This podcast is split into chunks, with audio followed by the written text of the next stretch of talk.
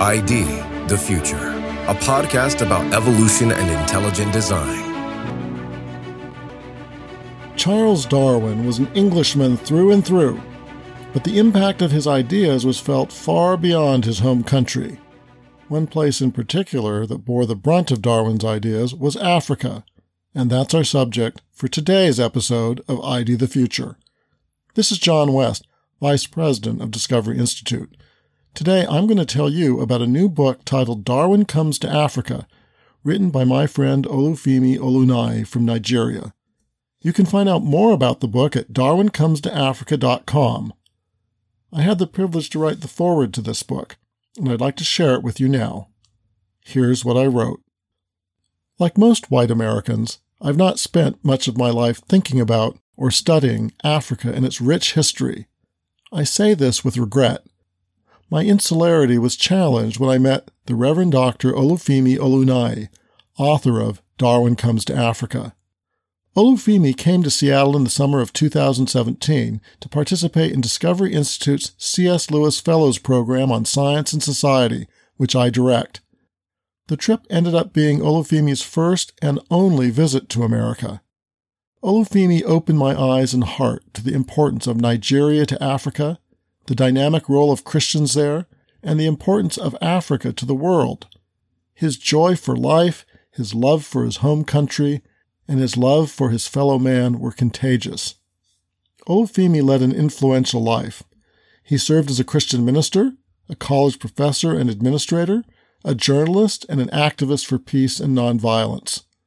He came to participate in our summer seminar program because he was especially interested in the impact of social Darwinism and scientism on society. He had already touched on the topic in his book Reconciliation in Northern Nigeria, The Space for Public Apology, but now he hoped to dig deeper. Only later did I learn that Olufemi had been filled with trepidation about his trip to America. He knew that we Americans tend to focus on ourselves, and he wasn't sure his contributions would be valued. He also worried that Discovery Institute might have a blind spot, focusing too narrowly on the scientific debates over Darwinian theory to the exclusion of its social impact.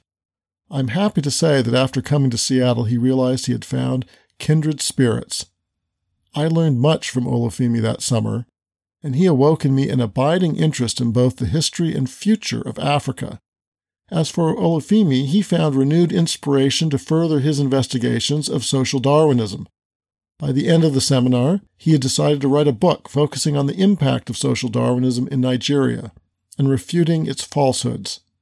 I announced at the closing session of the seminar my resolve to write a book on social Darwinism, he later recalled. That announcement was a way of self bolstering my resolve to write and not to renege on the resolve. In the years that followed, Olufemi and I exchanged hundreds of emails as he shared his progress in his research. As he worked on his book, he found himself reflecting on curious connections between his own life and the life of Charles Darwin. Here's what Olufemi said. No sooner had I begun my research in earnest than I realized that Charles Darwin and I crisscrossed in our life journeys, with the University of Edinburgh, Scotland, the oldest civic university in the British Empire, as the nexus.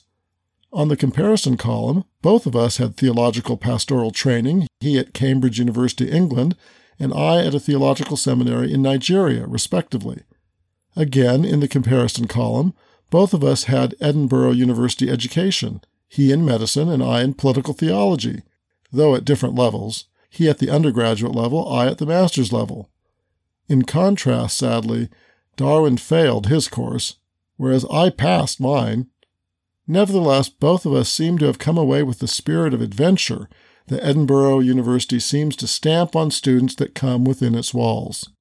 But whereas Darwin's adventure took him down the slippery slope of that pseudoscience of natural selection, I emerged as an entrenched critic of the rickety notion of social Darwinism. Olufemi finished a full draft of his manuscript in June of 2021. Ever enthusiastic, he wrote me at the time, I asked myself, why can't this book make it to the New York Times Book of the Year? We continued to correspond about his book and other matters into July. Then, strangely, he fell silent.